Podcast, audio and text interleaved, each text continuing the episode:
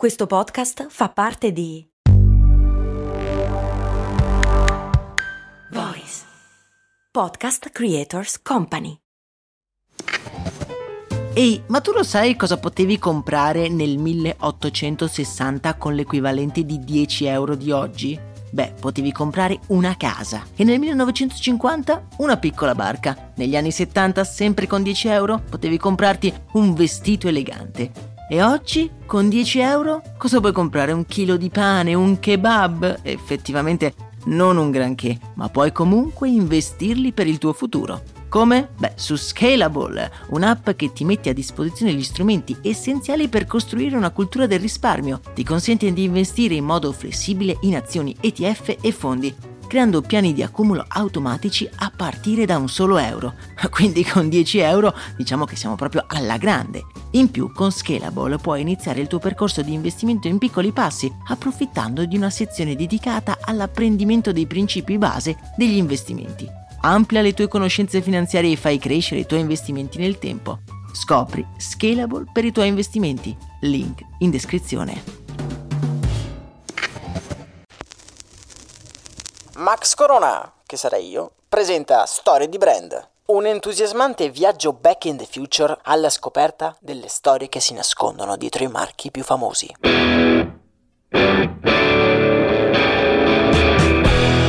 Bentornati su Storie di Brand. Oggi un episodio speciale nel quale sarete voi a raccontare le storie dei vostri brand L'episodio sarà forse un pochino più lungo del solito, ma se vi sono piaciuti i miei viaggi nel tempo, vi consiglio di rimanere all'ascolto fino alla fine, perché le varie storie si andranno ad intrecciare l'una nell'altra fino a formare una trama unica. Ringrazio fin da subito tutti gli avventurieri che si sono raccontati. E anche per me è stato un esperimento abbastanza interessante. Ma ragazzi, basta perderci in chiacchiere, abbiamo un sacco di persone da conoscere e un sacco di storie da raccontare. Quindi zaino in spalla e...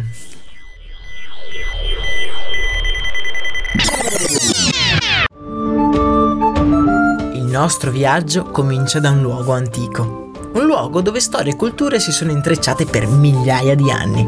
Il nostro viaggio comincia da Roma, la città eterna. Tra le vie della città troviamo ad aspettarci Andrea, che passeggiando tra le rovine della città antica ci porta a scoprire la sua storia e la storia del suo brand, Gitana. Se mi chiedi una parola per descrivere Gitana, mi viene in mente famiglia. Famiglia perché io sono la terza generazione di produttori di abbigliamento da donna.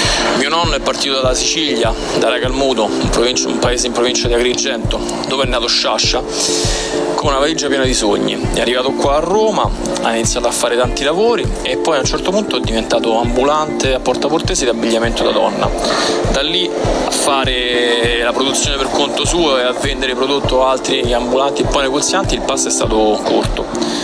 Mio padre naturalmente è cresciuto insieme a alla sorella nel mondo della, dell'abbigliamento a quel punto e ha intrapreso anche lui la, la carriera di, di, produttore e ha cavalcato tutti gli anni 80, i ruggenti anni 80.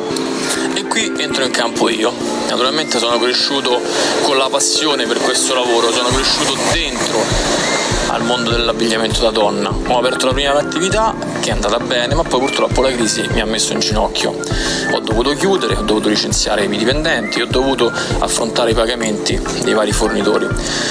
Purtroppo però questo lavoro è una passione, è una vita e, e, non puoi farne a meno, quindi appena mi sono un attimo rimesso in sesto ho ricominciato piano piano, iniziando a farmi queste t-shirt direttamente a casa mia, le disegno e le realizzo io fisicamente con il plotter e con la termopressa e per questo si torna a famiglia. Ho aggiunto le borse perché mia madre che è bravissima a fare ciò mi ha aiutato mettendosi a fare a mano una per una le borse in rafia che vedi sul nostro sito.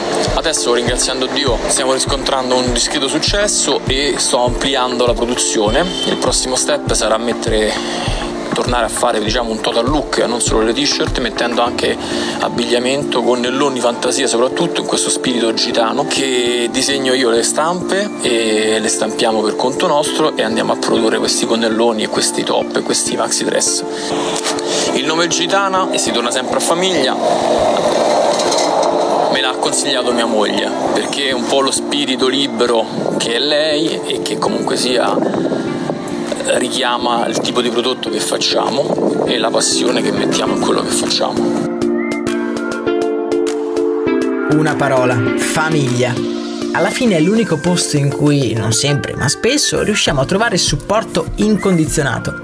Certo magari alle volte i rapporti sono conflittuali, ma aiuto a un fratello o a una sorella difficilmente viene negato. E ringraziando Andrea che salutiamo e al quale auguriamo il meglio per la sua linea di abbigliamento gitana, andiamo a conoscere un'altra famiglia.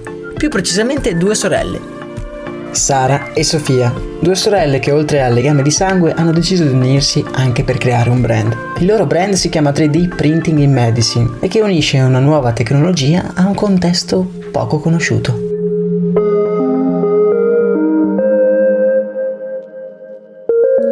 Sara, ho appena finito il dottorato in ingegneria biomedica dove ho lavorato sull'uso delle stampanti in 3D per la ricostruzione di ossa durante le operazioni. Insieme a mia sorella Sofia che studia business e marketing, abbiamo creato 3D Printing in Medicine. Abbiamo deciso di creare questo brand durante il mio dottorato perché mi sono resa conto che molti chirurghi erano interessati all'uso di questa tecnologia ma non sapevano dove cominciare, perché essendo nuovo, una tecnologia nuova, non viene insegnata durante il corso di laurea. Per di più, quando si tratta di usare nuove tecnologie in pazienti è sempre un rischio e molti non si sentivano a loro agio.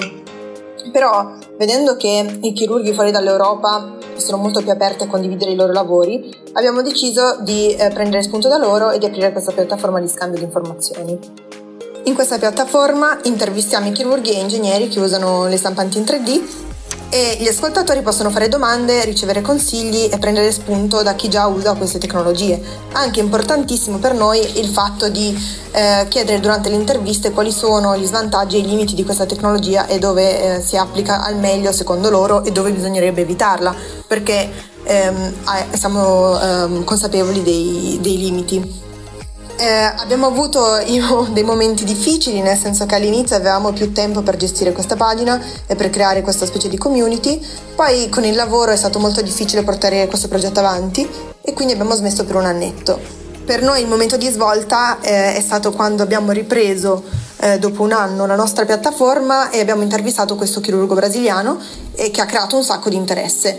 Eh, con questo chirurgo abbiamo stretto un buonissimo legame eh, siamo diventati amici e tuttora ci scriviamo e questo, eh, questo legame ci ha dato proprio eh, un sacco di confidenza e ci ha fatto ricredere nel nostro progetto. Per quanto riguarda il nostro brand siamo 3D Printing in Medicine su Instagram, una piattaforma di informazioni sull'uso delle stampanti 3D nell'ambito della, della chirurgia.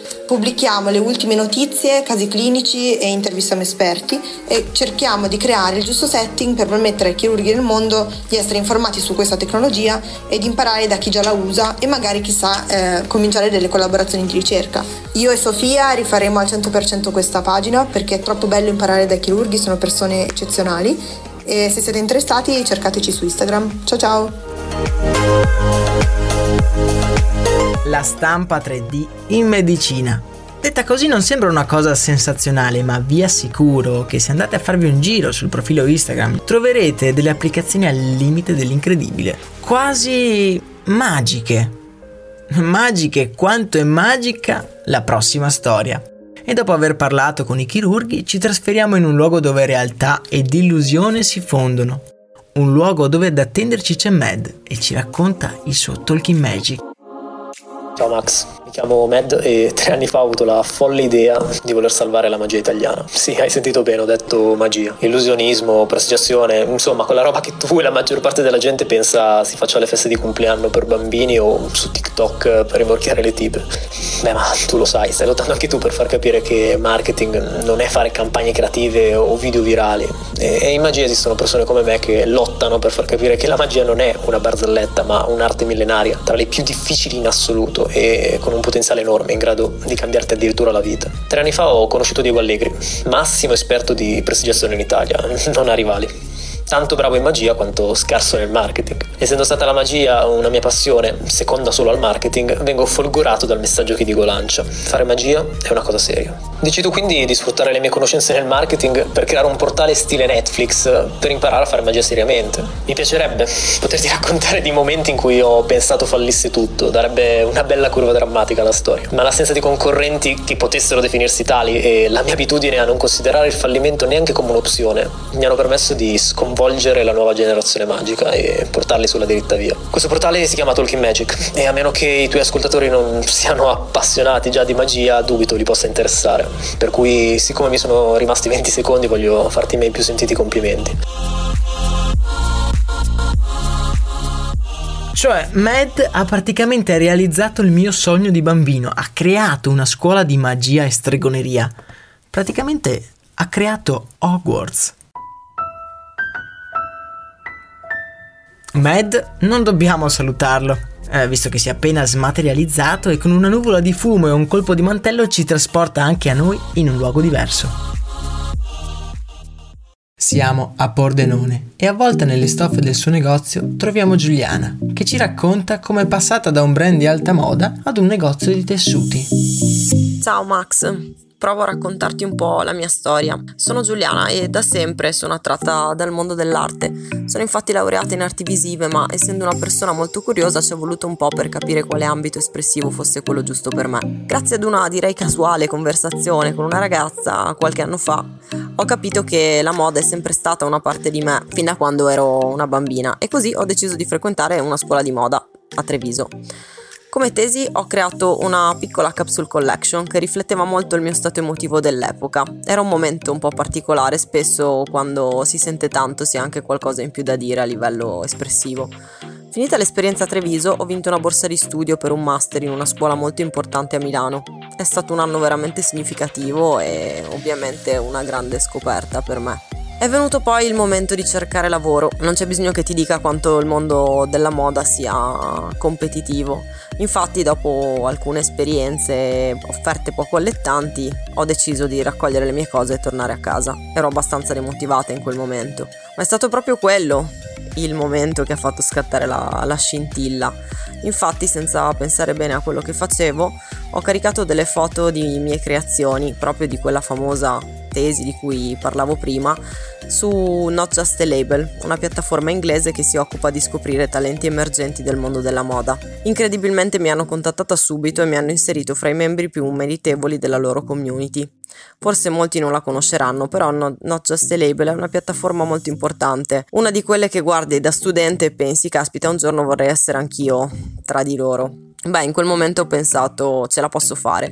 Su questo sito la figata era che potevi vendere anche le tue cose. Infatti non ci crederai, però ho iniziato a vendere le mie creazioni in diversi paesi del mondo.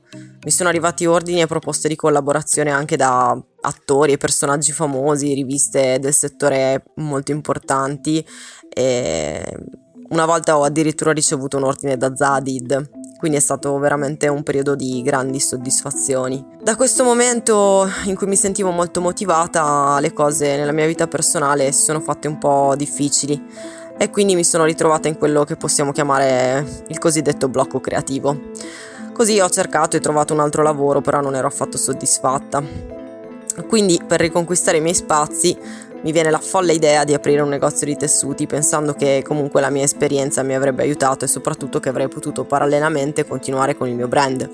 Risultato? Il negozio mi ha risucchiato completamente.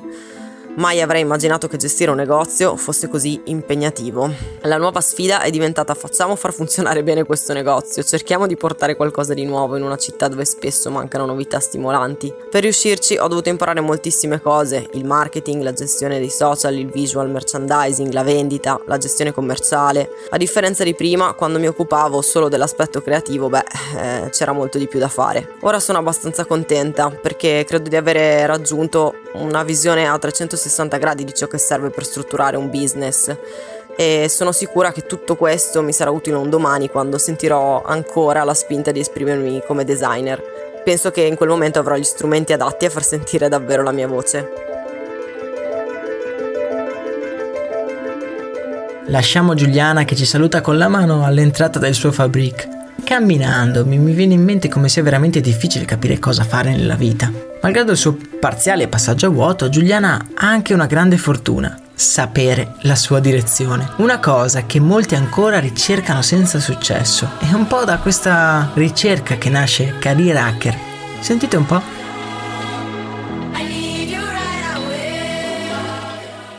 Ciao, mi chiamo Matteo e insieme a due miei carissimi amici, Sara e Luca, abbiamo deciso di creare Career Hacker esattamente quattro settimane fa, durante questo periodo di quarantena in cui eravamo tutti e tre in, uh, io in Francia, Sara in Germania e Luca a New York. Abbiamo deciso di dare un po' un senso a questa quarantena, cercando di aiutare di aiutare gli universitari a trovare un percorso lavorativo, eh, dato che era una situazione ancora più tragica per questo periodo di coronavirus.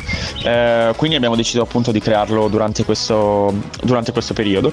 E siccome siamo nati solo da quattro settimane, non abbiamo ancora avuto il momento più difficile di, per il nostro brand, direi. Ad essere sincero, ad oggi il problema iniziale è stato all'inizio, perché eravamo tutti e tre in posti diversi, con fusi orari diversi. Mettere in piedi su una cosa mentre lavoriamo tutti per 8-9 ore ore al giorno non è stato esattamente facile e soprattutto anche perché noi non siamo esperti di social media marketing o social media management.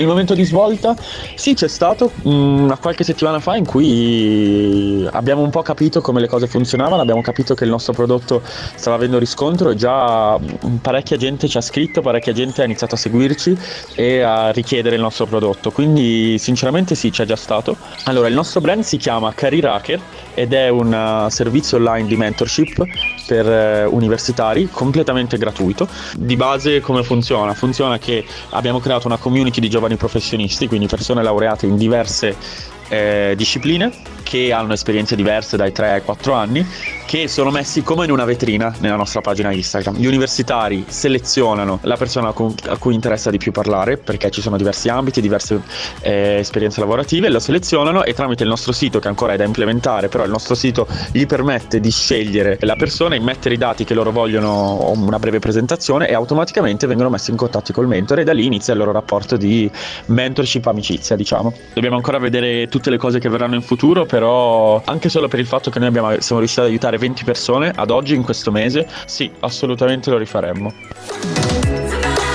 Aiutare le persone con un loro problema. Su questo, come abbiamo visto, si fondano molte storie di brand. E molto spesso il problema lo abbiamo noi in prima persona, un po' come è successo a Marco che con il suo brand in qualche modo riesce a rendere le persone un pochino più libere.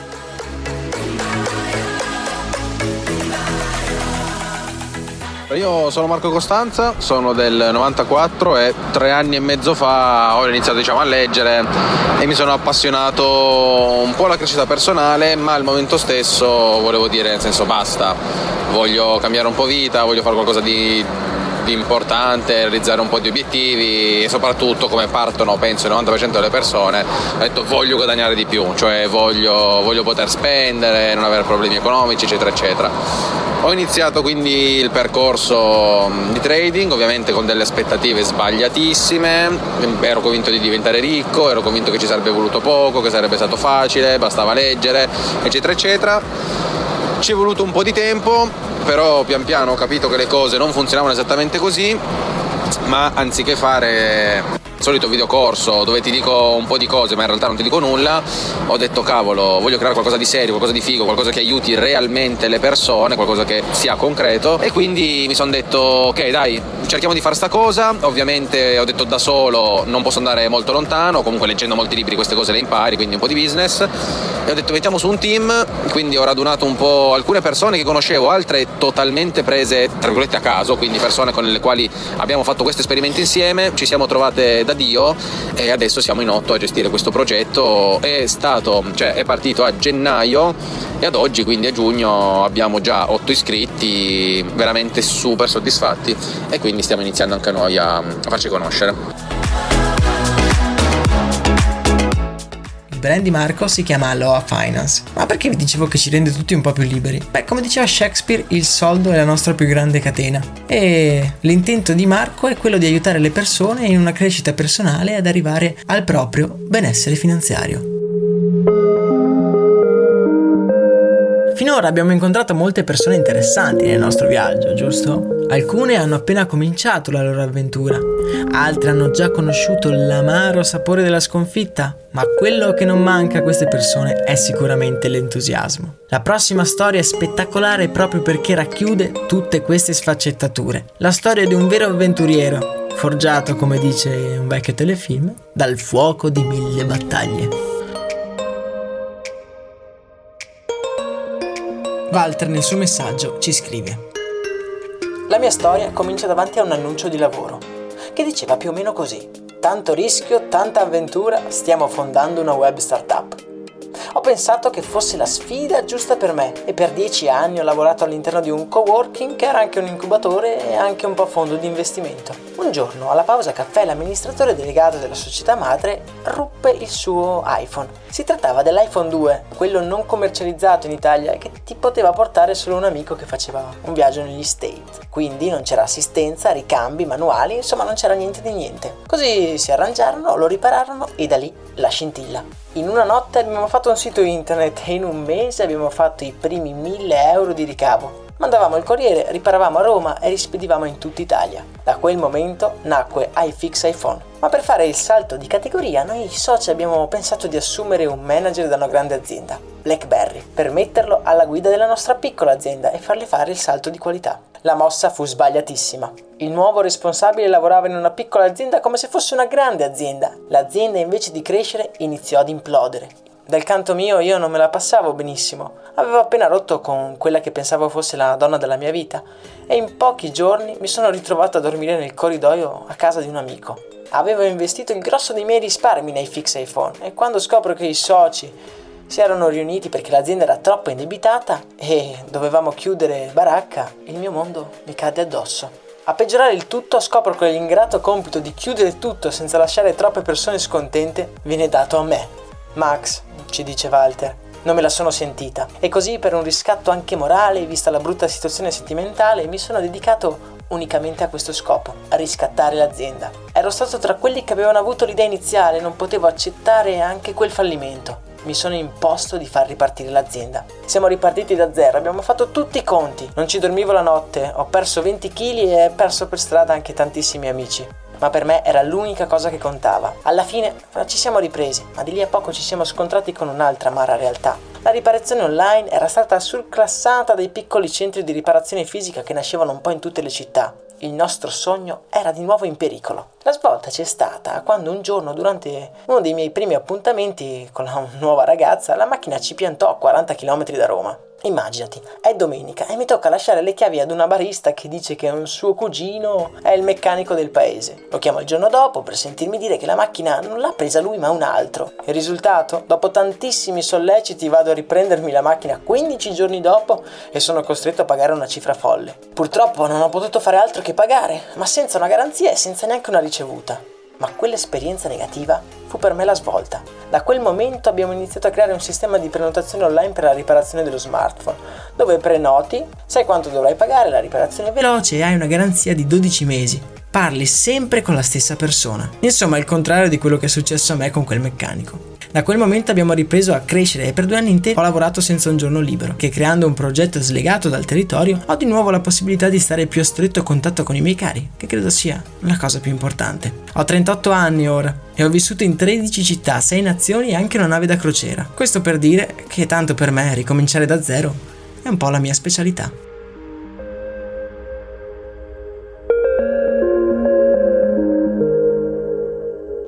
La storia di Walter è caratterizzata, a mio parere, da una sola cosa, la forza di volontà, che diciamolo è un po' la versione buona della testardaggine.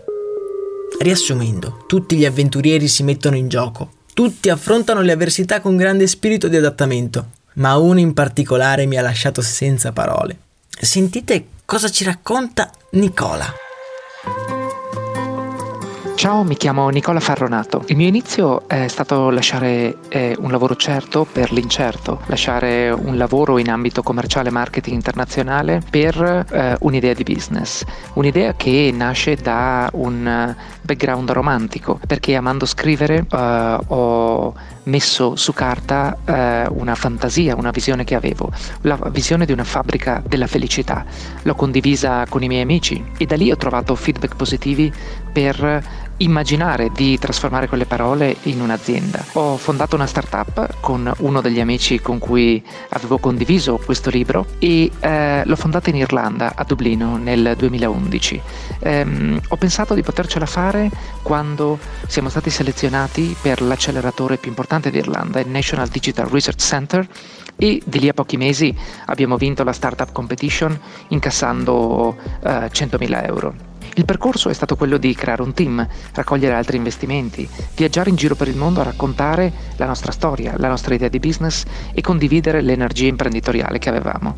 Ho capito che non ce la potevamo più fare nel 2017, alla fine, quando dopo aver cercato e siglato, firmato un accordo di investimento molto importante che avrebbe portato la raccolta dell'azienda a circa 2 milioni di euro, questo investitore si è dileguato e ci ha lasciato col cerino in mano. L'esperienza è sicuramente un'esperienza che mi ha dato tanto, è stata un giro nelle montagne russe con tanti alti e bassi. Lo rifarei sì sicuramente, magari cambiando errori, cercando di sbagliare di esplorare, di innovare in modo diverso. Un po' di amaro in bocca quando ehm, le cose sono andate male mi è rimasto, ma allo stesso tempo c'è stato un grande entusiasmo per ripartire. Ora eh, ho cambiato città, mi trovo a Torino, ho cambiato sogno, eh, sto pensando alle città del futuro. Sono attualmente a capo del team innovazione della città di Torino e voglio dedicare i miei prossimi anni a mm, pensare, immaginare, innovare quei luoghi che da qui al 2030 ospiteranno il 70% del, della popolazione mondiale, le smart city, le città del futuro.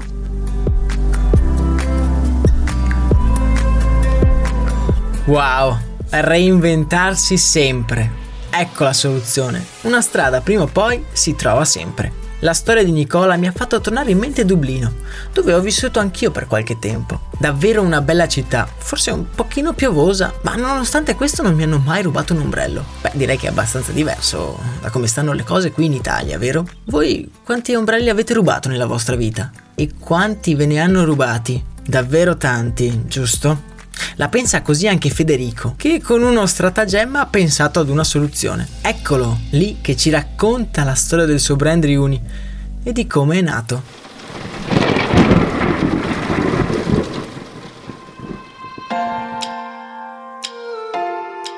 Allora, mio papà ha un paio di problemi di salute, perciò diciamo che frequenta in modo assiduo l'ospedale pertanto ovviamente utilizza l'ombrello e gli è capitato che in ospedale gliene hanno rubati due o tre anche di ombrelli buoni. Quindi dopo che ne ha rubati a sua volta anche lui un paio mi ha detto di pensare a qualcosa perché non glielo rubassero più.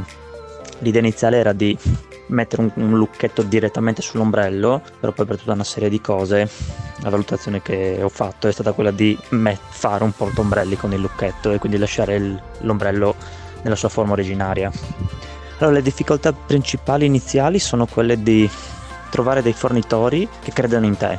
Questo perché? Perché ovviamente all'inizio fai 10 pezzi e trovare un fornitore che ti faccia un buon prezzo, quindi che tu non vada a vendere i prodotti a cifre folli o comunque che tu vada a venderli praticamente in patta. Ovviamente si fa, però se anche rimangono 10 euro diciamo che non è una brutta cosa.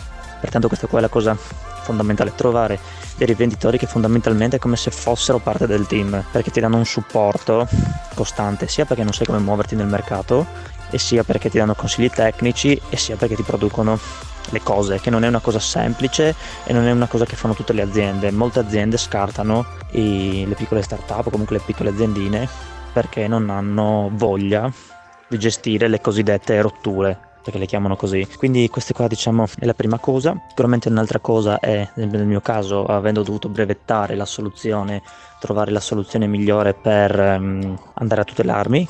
Quindi in questo caso ti affidi a dei consulenti che ti fanno tutte quante le pratiche e questa cosa qua è importante così tu puoi vendere serenamente e sei certo che forse nessuno ti andrà a copiare. Per il resto diciamo che tutta una palestra e pian piano impari, impari a muoverti, impari a vendere impari a interloquire sia con i clienti che con i fornitori. Dopo tre anni di lavoro intenso, sempre alla ricerca di rivenditori o comunque potenziali clienti, che sì c'è un buon mercato sul portombrelli, ma ovviamente eh, rimane sempre una nicchia, ho coltivato molti contatti e adesso in questo momento Covid che abbiamo creato delle soluzioni interessanti e anche competitive sia a livello di prezzo ma competitive anche a livello di design e tante altre cose è stata la svolta perché tutti quei potenziali contatti sono stati contattati e tutti quanti hanno risposto in modo positivo sia perché l'abbiamo fatto col timing giusto e anche in anticipo rispetto alla tantissima concorrenza che è uscita poco dopo e poi più che altro riuscivamo a dargli continuità e un buon prezzo. La svolta è stata veramente molto molto importante perché ha permesso di raggiungere clienti che era più da un anno che ci lavoravo senza portare a casa mai nulla, altri che hanno, ci hanno contattato, quindi c'è stata veramente un'esplosione, oltre che di contatti e referenze che potranno essere utili per il futuro, ovviamente anche un'esplosione di fatturato chiaramente. Oltre al suo adorabile accento friulano, quello che mi fa impazzire di Federico è la sua incredibile voglia di fare. Nel messaggio che allega all'audio che mi ha inviato mi scrive che ogni giorno pensa di non farcela ogni giorno si interroga sul futuro che vede abbastanza oscuro per il suo prodotto di nicchia, che in quanto tale sarà uno dei primi a essere messo da parte con la imminente crisi. Ma nonostante questo lui non smette di porsi obiettivi e di pensare positivo, un po' come fa un altro protagonista, che ci racconta così come ha creato il suo brand.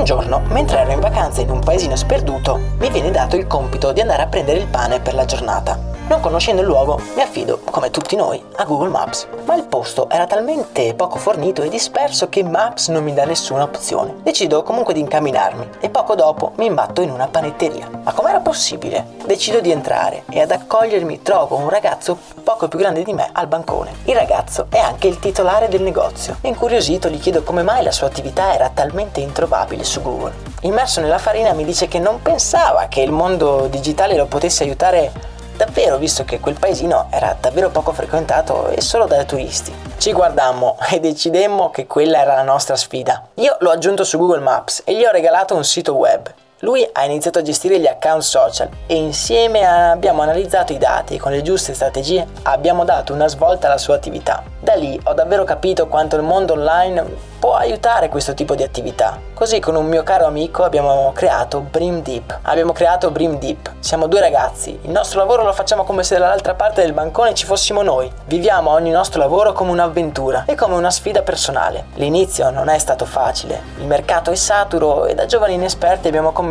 anche qualche errore. I nostri servizi non erano molto richiesti. I piccoli business non erano realmente motivati a lasciare il loro guscio e a lanciarsi nel digitale. Incredibilmente la svolta c'è stata proprio in questo periodo di crisi legato al coronavirus. Chi gestisce un'attività ha capito che ormai deve essere presente online, deve saper gestire i clienti in maniera sicura, nel rispetto delle norme e stare in contatto con loro anche da remoto.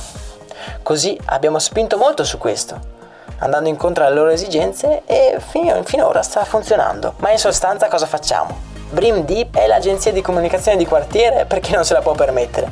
Facciamo siti web, gestione social, filtri Instagram, diamo una svecchiata ai loghi e alle linee aziendali. Le nostre competenze sono frutto di esperienza, spirito di avventura e ogni novità è già presente nel nostro bagaglio. Damiano conclude il suo messaggio con un paio di righe dedicate a chi come lui vuole lanciarsi in un progetto e dice rischia, fai il massimo, ogni cosa è comunque esperienza per il futuro. Io ho avuto tante porte in faccia e anche qualche fallimento, ma non smetterò mai di riprovare. E se dovesse andare male, beh, l'unico dubbio è su come si chiamerà il prossimo brand. La storia di Danilo uh, mi fa venire in mente come chi crea un brand lo fa per diversi motivi. Voglia di realizzarsi, creare qualcosa di proprio, indipendentemente da cosa sia quel qualcosa certi lo fanno anche per investire in un proprio talento. E Mauro fa proprio parte di quest'ultima categoria. Sentite cosa ci racconta. Ciao, sono Mauro Paglia e questa è la mia storia. C'è chi da bambino trascorreva i pomeriggi con una macchinina, chi con le costruzioni, chi a guardare la tv e chi come me è cresciuto con la matita in mano. Mi piaceva dare corpo a tutte quelle strane immagini e forme che mi passavano per la testa. Creare mi faceva sentire un supereroe. Ho sempre creduto infatti che l'offesa più grande che si possa fare a Dio sia quella di non sfruttare appieno i propri talenti e le proprie inclinazioni, non offrendole agli altri. Ricordo quindi con tenerezza i miei primi giorni da stagista presso una nota multinazionale milanese. Negli occhi la determinazione di chi vuol far conoscere il proprio valore, nel cuore la certezza di essere sulla strada giusta e in mano l'inseparabile amica di sempre, la mia matita. Non avevo però fatto i conti con lo spietato mondo del business. Dopo aver aiutato a chiudere una campagna pubblicitaria milionaria, la dorata Milano mi chiudeva le porte dandomi il ben servito.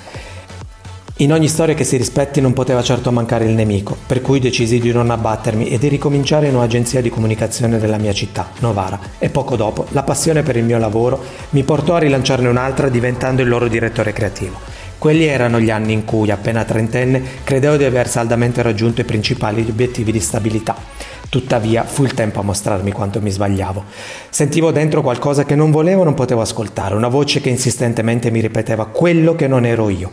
Ne ho avuto la certezza quando, sistemando un giorno la mia scrivania, ritrovai un disegno di anni e anni prima. Un Joker dallo sguardo irriverente sovrastava la scritta Joe with me. Non so davvero spiegare cosa sia accaduto dentro di me. Ricordo le farfalle nello stomaco, le mani fredde. Come avevo potuto sacrificare la mia libertà in virtù di un'apparente sicurezza?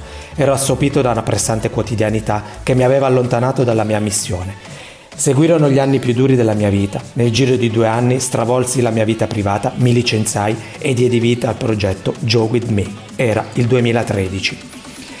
Quando si ha però il coraggio di ascoltarsi, di sentirsi a costo di dover ribaltare la propria esistenza, ecco che l'universo corre in tuo aiuto e nel 2016 una nuova vita privata, complicata ma molto più felice, mi fa dar vita a un altro mio progetto, JUM Italian Sign, la mia linea di abbigliamento made in Italy. Oggi è tutto fermo, ma perché sto lavorando sotto banco all'ingrandimento di questo mio brand, a una nuova filosofia, a un nuovo percorso che sicuramente mi darà tante soddisfazioni. Adesso costa fatica, ma un domani riuscirò finalmente a dar vita anche a questo mio secondo progetto.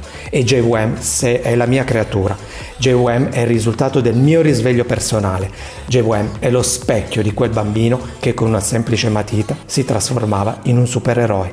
JWM sei tu nel momento in cui decidi di scegliermi mi fa veramente mi fa quasi commuovere questo audio.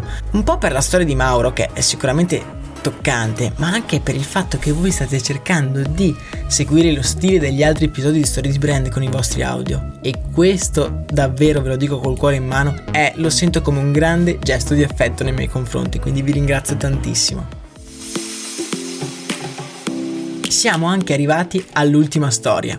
Siamo alla fine ma siamo in un certo senso anche all'inizio. Alle volte le due cose si sovrappongono, vero? Ne finisce una che però coincide con l'inizio di un'altra. Ed è proprio per questo che ho messo questo audio alla fine, perché racconta un inizio e ci fa riflettere sul perché si inizia qualcosa. Un'opportunità, una necessità. Alle volte si inizia qualcosa anche per mettersi in difficoltà. We must never stop the way. Ciao Max, sono Paolo, sono un ragazzo normalissimo di 24 anni e volevo parlarti di questo brand a cui ho dato vita negli ultimi mesi. Si tratta di un progetto personale che ho in testa da tantissimo tempo, però col fatto della quarantena, in questi mesi in cui sono stato a casa, ho avuto modo di rifletterci e dargli vita. Ci sono tantissimi ragazzi introversi, timidi, che hanno paura di esporsi e non sanno bene cosa fare della propria vita. E io stesso ho passato questo periodo soprattutto durante la scelta dell'università e durante l'università. E quindi ho sempre avuto il desiderio di comunicare alle persone, ma non sapevo bene cosa comunicare. Nel mio ultimo anno e mezzo mi sono successe tantissime cose che mi hanno fatto capire molto di me stesso e di quello che stessi sbagliando, di come mi lasciassi trasportare dal mio carattere timido e introverso e mi bloccassi molte opportunità. Sono sempre stato un tipo ambizioso, ma mi sono reso conto che ci sono davvero tantissime persone come me che però si lasciano bloccare dalla propria timidezza, dal, dal giudizio altrui e non riescono poi a raggiungere i propri obiettivi proprio perché si sentono bloccati. E da qui è nato Giallo Successo, che non è altro che l'unione di giallo, che è il mio colore preferito, e successo, che è un po' l'obiettivo che abbiamo tutti, ma successo inteso non come soldi o fama, ma come raggiungimento dei propri obiettivi e della propria felicità, soddisfazione personale. Ho deciso di mettermi in gioco personalmente, ho iniziato su Instagram, poi mi sono spostato anche su TikTok e a breve, brevissimo, lancerò anche il podcast, dato che lavoro in questo ambito ma credo che ogni brand alla fine prima o poi debba partire da qualcosa. Io sono partito da quello che conosco, i social, quello che mi piace fare, comunicare e dimostrare che ognuno può raggiungere i propri obiettivi se si impegna davvero, se cerca di metterci ogni giorno la forza e la voglia di reagire ed uscire dalla propria comfort zone sfidarsi, mettersi in gioco, provare il più possibile e trovare la propria strada. Del resto, la risorsa più importante che abbiamo è il nostro tempo e sarebbe davvero un peccato se ci ritrovassimo tra 20, 30, 40 anni insoddisfatti della nostra vita con un sacco di rimpianti perché non abbiamo agito, non abbiamo fatto cose per il nostro carattere timido e introverso che ci bloccava. No? Era anche l'ultima tappa del nostro viaggio. È stato intenso e devo essere sincero non mi aspettavo che così tanti di voi avessero la voglia e anche in certi casi il coraggio di raccontarsi. Mi sembra quasi di conoscervi e non è detto che questo non accada prima o poi. Grazie per avermi seguito anche in questo viaggio personale in cui non abbiamo parlato di nessun super mega brand in particolare, ma abbiamo parlato di persone vere. Persone che io amo chiamare avventurieri, perché proprio come i navigatori del 600 salgono su di una nave e partono. Molto spesso non sanno neanche che cosa cercano realmente, ma sanno che se almeno non ci provano, perderebbero la loro ragione di esistere. Alle volte c'è bonaccia, mentre alle volte avete il vento in poppa. Io non ho idea di dove state andando, ma sono sicuro che quando ci arriverete lo farete in grande stile.